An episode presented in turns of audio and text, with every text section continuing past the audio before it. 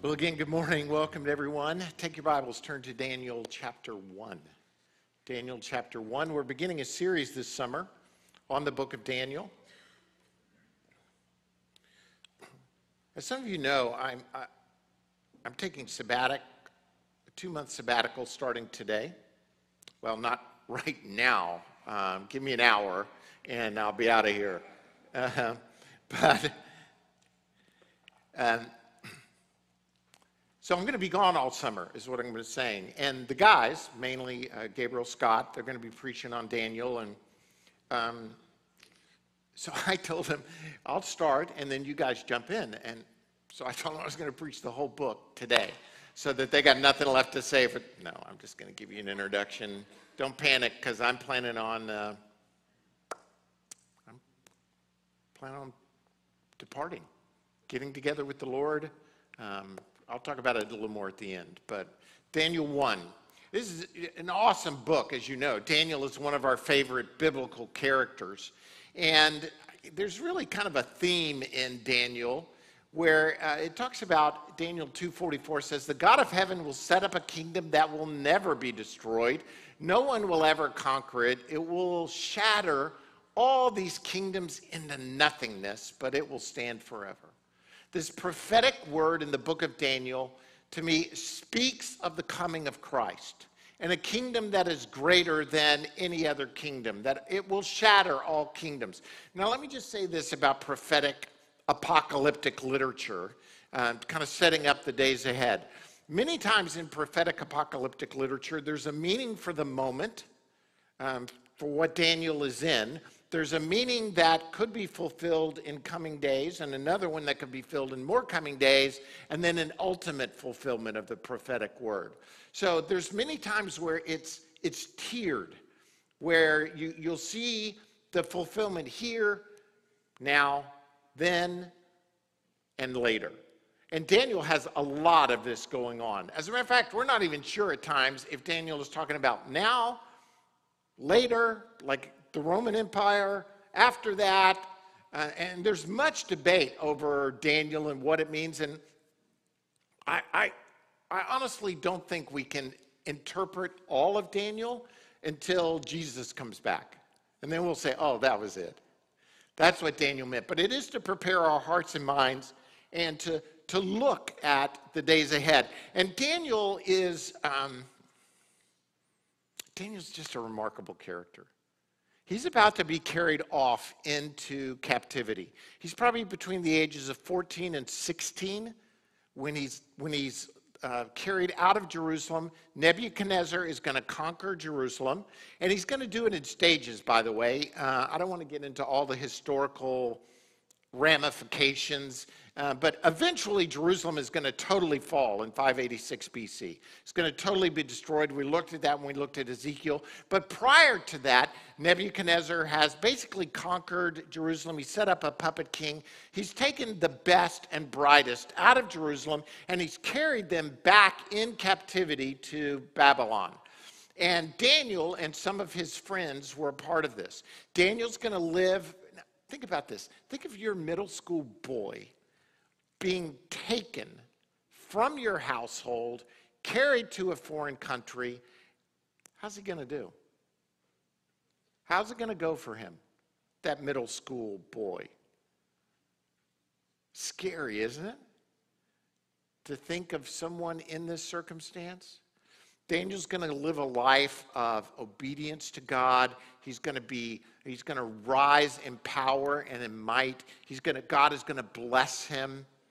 And we think, many of us at times, we think of Daniel um, always as a young man. When you picture Daniel, for many of us, our first thought is, oh, he's a young guy.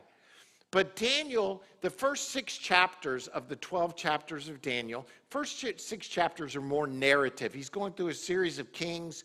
It takes a long time, it's years. So, for instance, when Daniel's in the lion's den, I've told this before, but when it, Daniel gets thrown in the lion's den, he's probably 70 years old. He's not going to be a young guy when he's in the lion's den. His first prophetic word, the last six chapters of prophecy that Daniel gives, the first one is in his 60s. I got hope. You know, I got hope God's going to still speak. That's what I'm getting away for, is that God will look. And even at the very end of the book, Daniel, who's done the prophetic words and gone through it all, he's going to say, I, I heard, but I didn't, I didn't understand. Even Daniel doesn't quite know all that's going on.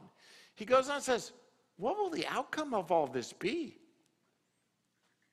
Can you imagine 85 probably years old, never going to go back to Israel, going to spend his whole life in Babylon, have all these prophetic words, these unbelievable experiences, reach the end of his life, and he's praying to God and he says, I, am not sure what, what's going to happen. What's the outcome to be? And he gets this word Go your way, Daniel, because the words are closed up and sealed until the time of the end. Even a godly man like Daniel is not going to get all the answers. Many times we want all the answers before we take the next step forward.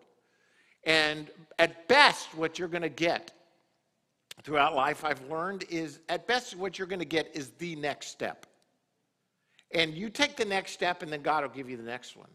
And God will give you the next one. And maybe at the end of your life, you still look back and say, I'm not sure what all's going on here. And God is going to say, walk in faith. Some of it's not for you to know the times and places and the seasons. Instead, just walk in faith. This morning, uh, I, would like to focus just a little bit on um, this idea, this idea and truth you find in Daniel of standing firm in the presence of the Lord. This idea of not compromising. So I'm going to preach Daniel 1. I'm going to read most of the chapter to us and make some co- uh, comments and uh, some points about how do we live a life of not compromising. Now, if you're high school, middle school, college, um, this in some ways is particularly for you, but really it's for all of us. Because wherever you are, you're going to be called on to compromise. You're going to be called on to, to take a shortcut to, to look at it in a different way. And I think Daniel, of all books, helps us to see what does it mean to live a purposed life, dedicated to the Lord. First, I want to encourage you, uh, looking at Daniel, there's a prepared life. There's an aspect of preparing for what the days hold. He, he, let me just read these verses to you from Daniel 1. In the third year of the reign of Jehoiakim, king of Judah, Nebuchadnezzar, king of Babylon, came to Jerusalem and besieged it. And the Lord delivered Jehoiakim, king of Judah, into his hand, along with some of the articles from the temple of God. Again, this is that first wave of um, Nebuchadnezzar conquering Jerusalem. He's going to take the temple, he's going to take some of the people. These he carried off to the temple of his God in Babylonia and put in the treasure house of his God. Then the king ordered Ashpenaz, king of his court officials, to bring in some of the Israelites from the royal family and the nobility, young men without any physical defect, handsome, showing aptitude for every kind of learning, well informed, quick to understand, and qualified to serve in the king's palace. He was to teach them the language and literature of the Babylonians. So here's the key that I want to show you. There are many truths we could look at, and I don't want I can't unfold all of them. But one of them is Daniel, when he got to Babylon, he had been prepared. He had been uh, from the house of nobility. He had probably been in the house of the Lord. He'd been trained in the things of God. You know, we have children's camp starting tomorrow. Uh, we, we have our kids right now downstairs in a time. What we're doing in our church is trying to prepare our children. They're not only experiencing the, prep, uh, the presence of the Lord, but they're also getting ready for what God has for them in the days ahead. And in every household, in every family, I want to encourage you, parents, to be preparing your kids for the days ahead. The number of, I, I didn't want to just go off on all the stats about the number of um, kids raised in godly families, in, in families, in churches, all their lives who leave God within college, uh, post college, after college. um, there's no guarantees no matter how well we do.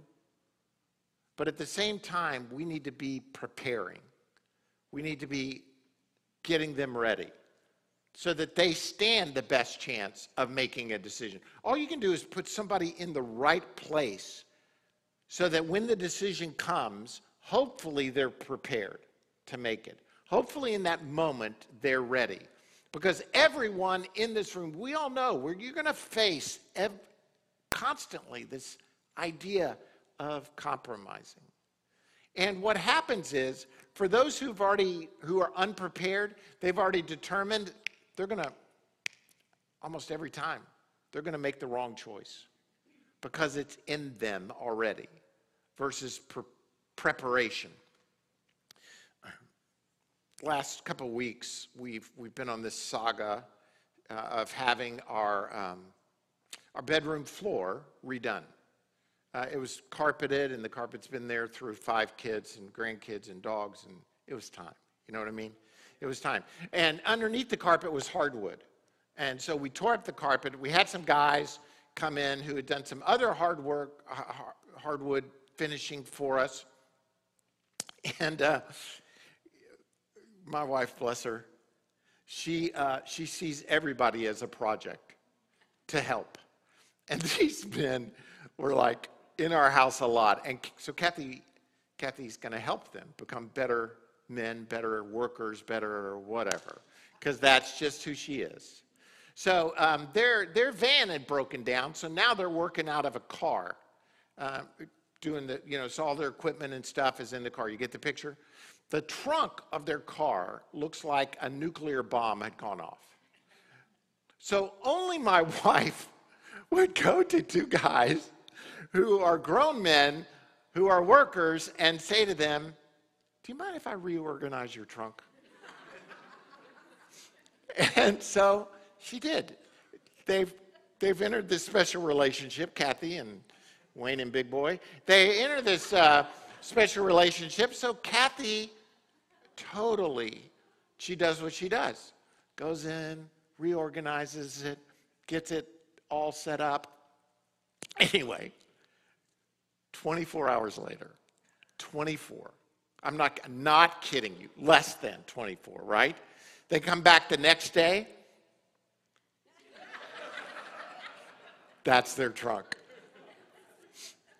And in my heart, I'm like saying, you just can't change who they are. They are not the organized in the box. Let's, they're the, they're the let's dump it in the, in the trunk kind of people. Hey, listen, what I'm trying to say is this. You need to prep, you need to prep, and some of you, I see you, you know, helping your spouse right now. Yeah, you're, you're, you're, you're not the organized one. We need to be ready. We need to be prepped as best we can. You have to, I, I, I really believe this. I think you need to predetermine in your heart not to sin. And you need to predetermine what is it going to look like if I get caught in this situation? What am I going to do? What decision am I going to make? Because many times when you're in that decision, in that moment like this, you'll, you, if you haven't predetermined, you'll make the wrong choice. So I, I want to, there's a preparation I want to encourage you for. But there's a constant pressure in this world to conform. Do, do we not see it? I mean, you can, you can no longer just say, hey, do what you want to do.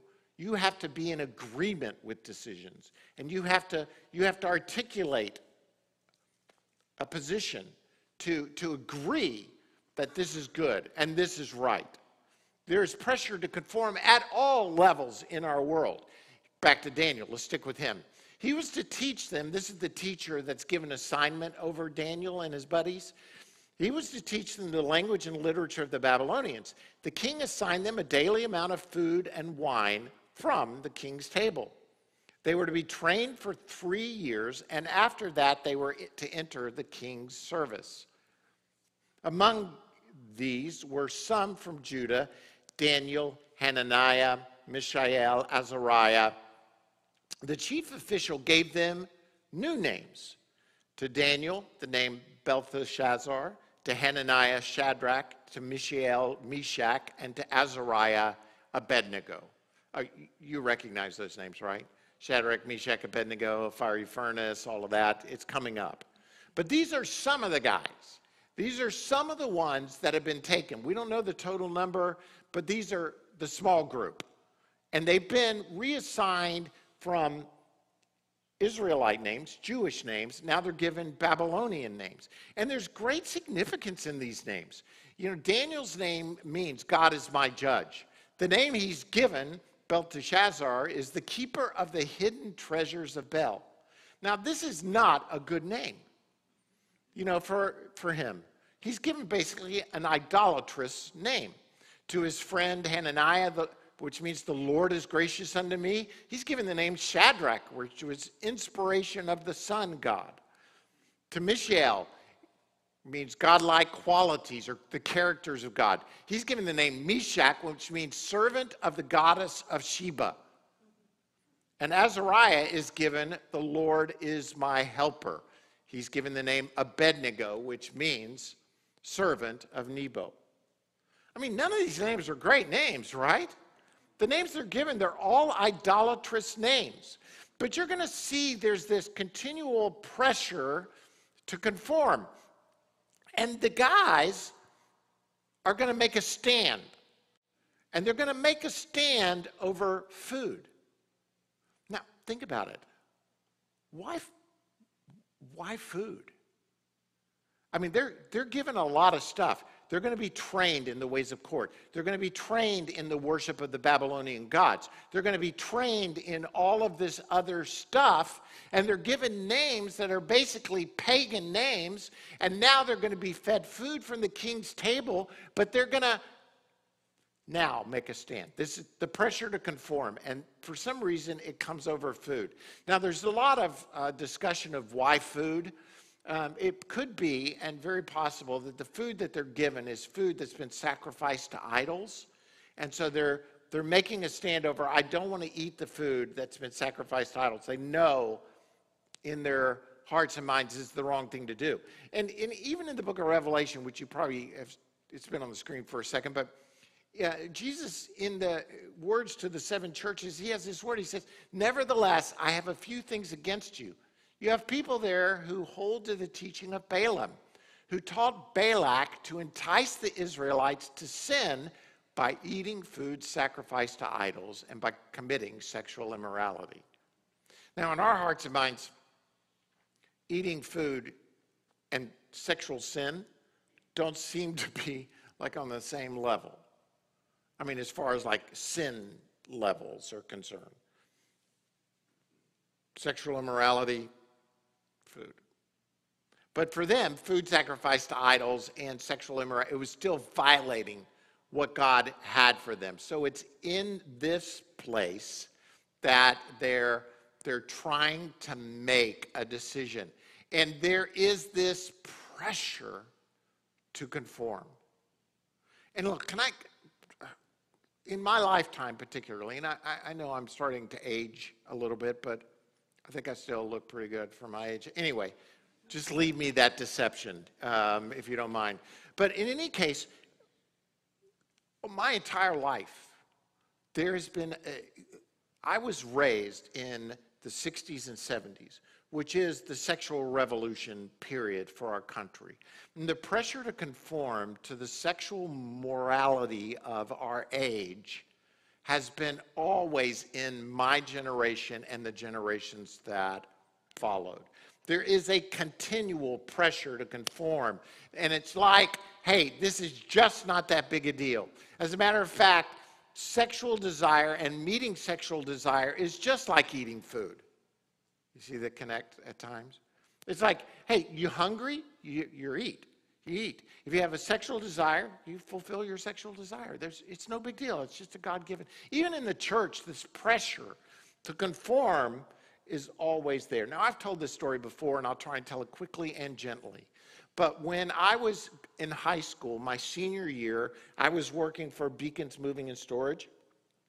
And um, I, I was given an assignment of working with these same two guys all summer. Roosevelt, who was an African American guy, and Diaz, who was a Cuban, he was Cuban. Um, I mean, so, I, and I was the token white guy in the middle of the moving truck. All summer I worked with these guys. Now, I could go on and on about these guys. I mean, they smoked pot most of the time. So if you can imagine, there are 18 wheelers out there driving around cities, moving people where two guys have been smoking pot. Um, and so I'm in the middle trying not to breathe, really, um, because I don't want to be uh, high as well. But I, am you know, in a closed environment, there's not really a lot of places to go in the cab of a truck. So at the end of the summer, these two guys are like, they they talk, really, they talked about sex pretty much nonstop. Um, that, that was the, the basis of their general conversation. And so they asked me a question like in the last week of my being at the moving place, and um, they, they were asking me about my sexual experience, to which I replied to them, I, have never um, had sex. I'm, you know, I'm waiting till, till I get married. And they were not only appalled, they were just stunned. Stunned and appalled is how I would. they're like, you can't go to college like that. I mean, this is their, their honest reply. You can't go to college like that. So the next week, right before I left, they came to me in all seriousness. They were dressed in their best moving outfits. They, and they came to me and said, Brooks, that suppose my name to them, Brooks, we, are, we have a gift for you. And I'm like, oh, thank you. And they say, we want to take you to, um, to a woman and you can have sex. I'm like, I'm sorry? yeah, we're going to take you. You get to choose. We, we promise she's clean. We'll tell no one. This is for you as a gift for you to go to college. Now, fortunately, I lived a prepared enough life that in the moment, maybe a microsecond or two after I thought about it, I said no. They were so offended that I would say no to them in this, what they saw was a very generous offer. You know, Daniel and his buddies, they're, I don't know how far away, a long way away, miles, a thousand miles away from family, people that they knew. They're going to be constantly pressured to conform. It's always right before us, trying to get us to conform to the world. And I wish I could tell you that in all my life, the pressure to conform, I, I'm just giving you examples where I did good, right? I'm not telling you the ones where I didn't do good. There have been those that, as well. None of us is perfect. But we need a purpose in our hearts. We need to get ready because the pressure is coming. Because the purposed heart eventually doesn't conform. Here's what happens with Daniel. Uh, but Daniel resolved, can you go back one? I'm sorry, I accidentally touched my screen. Here we go. I'm terrible. I need you to go back just backwards. I, I can go forward on this, but I cannot go backward in case you're. But Daniel resolved not to defile himself with the royal food and wine, and he asked the chief official for permission not to defile himself this way. Now, God had caused the official to show favor and sympathy to Daniel, but the official told Daniel, I'm afraid of my lord the king, who has assigned your food and drink. So get it? Daniel's got favor in the guy in, in mid level boss. But big boss, the king, he is the one who's assigned the food. So the mid level guy says, I'm a little worried about what's going to happen. Why should he see you looking worse than the other men your age? The king would then have my head because of you. You know, job security back then wasn't quite the same. Being fired wasn't exactly the option. Like, if I let you get away with this, he, he doesn't mean in a figurative sense, he'll have my head. He means literally, I'm a dead man. So Daniel said to the guard, who the chief official had appointed over Daniel, Hananiah, Mishael, and Azariah, please test your servants for 10 days. Give us nothing but veg- vegetables to eat and water to drink, then compare our appearance with that of the young men who eat the royal food and treat your servants in accordance with what you see. So he agreed to this and tested them for 10 days. So you, you get the picture. I'm not going to summarize. I think it's pretty self explanatory. Daniel has enough wisdom to ask the guy, just test us for 10 days. Let us eat um, this Daniel fast. It comes later. Let us eat the Daniel food and test us in 10 days and see if we're going to look better than the other guys. Here's the verse that I, I wanted you to, to kind of focus on. But Daniel purposed in his heart that he would not defile himself with the portion of the king's delicacies, not with the wine which he drank. He purposed in his heart. See, I, here's what I think it's not really just in your head that you make a decision, it's in your heart. The very center of who you are, that you have to determine here's who I am. I am a follower of Jesus Christ. I'm going to purpose in my heart to glorify God. Now, again, you're going to stumble, you're going to fall, you're going to make wrong decisions. God is going to forgive you. It's, it's incredible what God will do. But you have to you know that stupid commercial where they're uh, doing like Capital One, what's in your wallet? As if that matters a flip. Really, what's in your wallet really is the key to the success of your life. No, no, I, I want to say to you today, it's what's in your heart that matters. That's going to determine the course of your life. That's going to determine your, your success. And you have to purpose in your heart not to conform. Because there is power in not conforming. There is power in standing for whatever God says, forever what God does.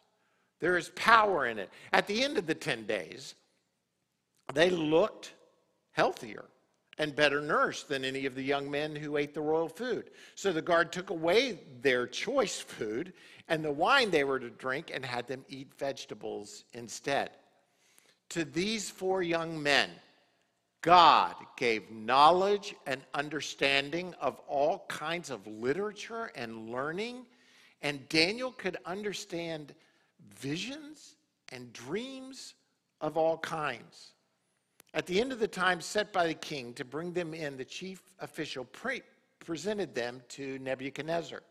The king talked with them and found none equal to Daniel, Hananiah, Mishael, and Azariah so they entered the king's service. In every matter of wisdom and understanding about which the king questioned them, he found them 10 times better than all the magicians and enchanters in his whole kingdom. Now, here's the question diet really made him 10 times smarter? This, you know, if so, I'm going on fruits and vegetables, right? To get 10 times smarter. It wasn't so much the intake of food, it was the obedience to God. God saw their purposed heart, they're not conforming, and it was God who gifted them in this area. Listen, here, here's my call to all of us today is this God will do unbelievable things in your life if you'll just let Him. You may say, well, it doesn't seem like they're just letting Him. You know, like kind of like they're just stepping back and letting God do His thing. But really, what happens is when you purpose in your heart to follow your way or conform to the pattern of this world, you're not giving God opportunity to move in might and in power.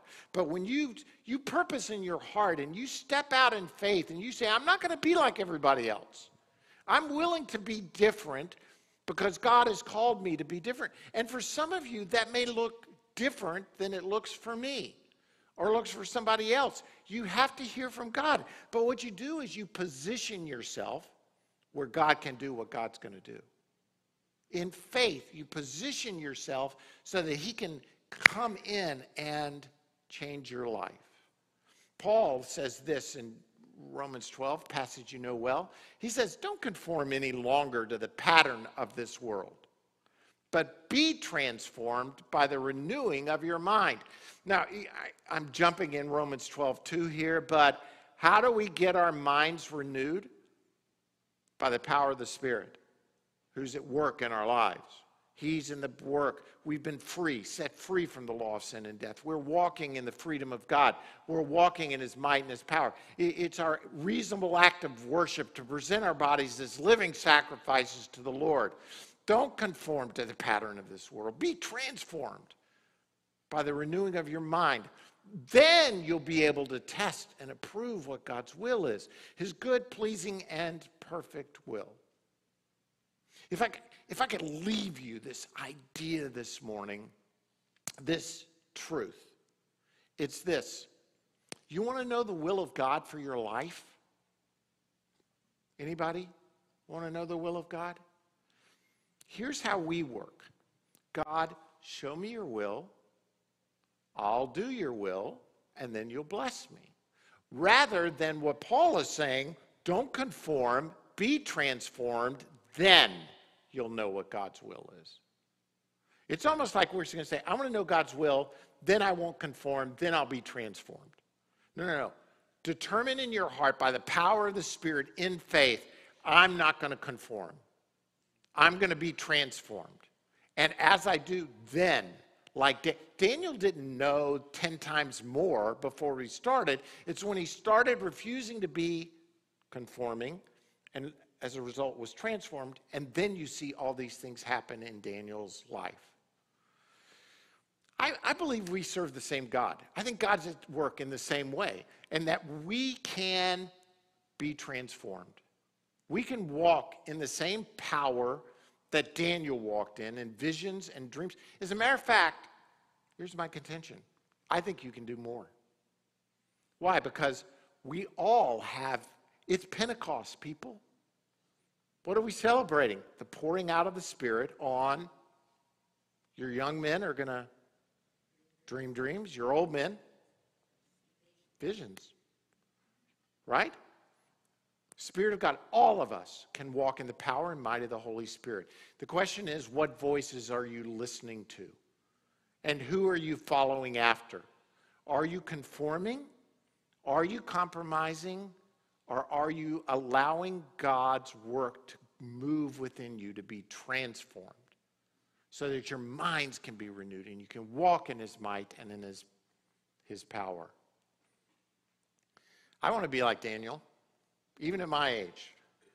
I'm ready for God to start giving me greater visions.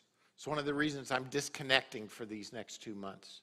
Is, is I want to be in a place where I can hear God's voice more clearly. I want Him to speak to me about fullness and the days ahead and what He's got for my life and for all of our lives together. I want to be in a place where I can say from now to when I die. Daniel's going to remain there until the first year of King Cyrus. By the way, that's a long time. It's like 60, 70 years more. He's going to be there. But in every matter of wisdom and understanding about which the king questioned him, he found them 10 times better than all the magicians and enchanters in his whole kingdom. Wouldn't you love that for our youth? Hey, we let you loose from here. You're so transformed by the renewing of the power of God in your mind and in your life that you're 10 times smarter than everybody around you. Not because you're so stinking smart, but because God's power is at work, work within you. Lord, I pray today that we would be a people transformed by your might and your power and your presence. God, forgive us where too often we we give in. It's just easier to conform. And instead, Lord, may we be transformed by your might and your power at work in our hearts and our lives. Lord, thank you for the example of Daniel. I pray as the rest of this book is unfolded, as it's preached in the days ahead, that God, you would move in people's lives, that they could see that Daniel's not this out of reach, oh, we can never be like Daniel person. But instead, because of the power of the Spirit that indwells us, we can be in our day and in our age prophetic voices of your goodness and your grace and your power and your favor. Lord, may it be true for each and every one of us today. In Jesus' name, amen. Hey, I want to thank you. Uh, as I've kind of set up, um, Kathy and I are, uh, are going to disconnect from ministry life for the next two months. Well, I start today. Kathy's got another week. She's got kids' camp. And then she'll be joining me, and we'll be uh, disconnecting for a couple of months. You're in good hands. Our staff, our elders, trustees, our volunteers, awesome place. No worries at all. Um, but what we would like, Kathy and I, is for you just to pray for us before we leave. Just to join in agreement, and I've given you some ideas about what I'm looking for. It's just a time of refreshment and hearing from God and um, soul care, really, for me and Kathy. So, Kath, come on up. Our elders are going to join me. They're going to pray on your behalf. Chris is going to lead us in a lead in a time of prayer, and we're going to just be in a, a time of agreement together. For it seems kind of self-serving, but please pray for me and Kath in the days ahead. Chris, did you want to say anything? First, we just want to say we love you guys, and we really appreciate almost really over 29 years of incredible, faithful service and, and just disciplined service to our body a well-deserved time to get away, and uh, it's a privilege for the elders to bless them in this. And we want to encourage you, as they're away, when they come to your mind, pray for them. If you're like, I wonder what they're doing, hey, that's a good sign to maybe pray for them. If you're like, hey, I miss them, good time to pray for them.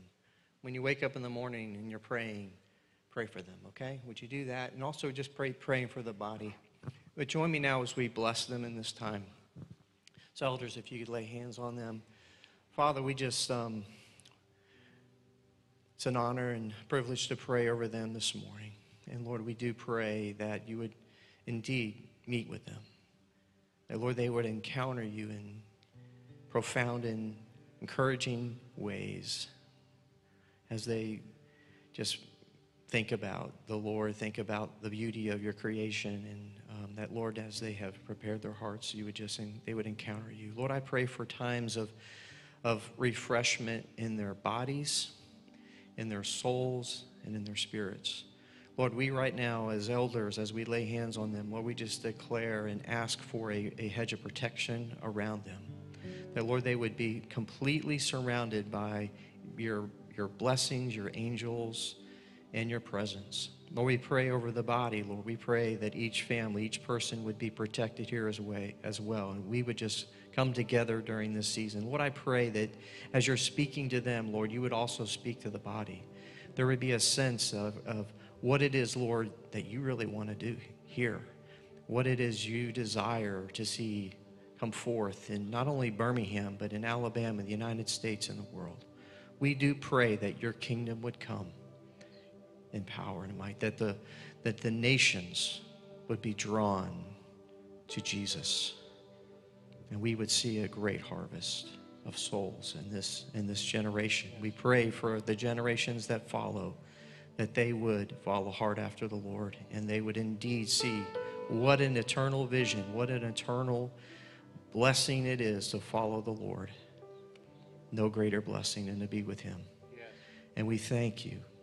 In Jesus' name, amen. We love you guys. Bless you. Stand up with me if you would. If you're here today and you need prayer, we're going to have some ministry teams on my right and left. So, if ministry teams, if a couple of you could scoot uh, to one side or the other, I'm going to speak uh, a benediction over you. And then, uh, just as a closing, we're going to sing Praise the Father, Praise the Son, Praise the Spirit, just as a, a closing proclamation of His grace and His glory and our faith in Him. And then if you need prayer, come and get prayer before before you leave. Please, please, please know how much Kathy and I love you. Uh, can't wait um, to see what God does in your midst in the days ahead.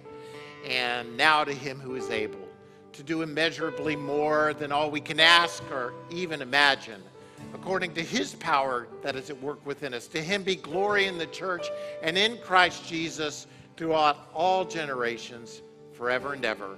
Amen. God bless you.